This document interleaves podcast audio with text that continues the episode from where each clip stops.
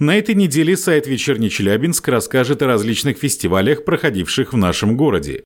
Рок-фестивали. Сегодня их масштабы сложно сравнить с теми, что сотрясали сцены Челябинска, скажем, во времена перестройки. Тем не менее, фестивали проводятся. Например, в прошлом году форум в ритме рока состоялся в рамках празднования Дня города. Эти и другие факты из жизни Челябинска вы найдете в издании «Вечерний Челябинск онлайн» по адресу в интернете вечерка.су.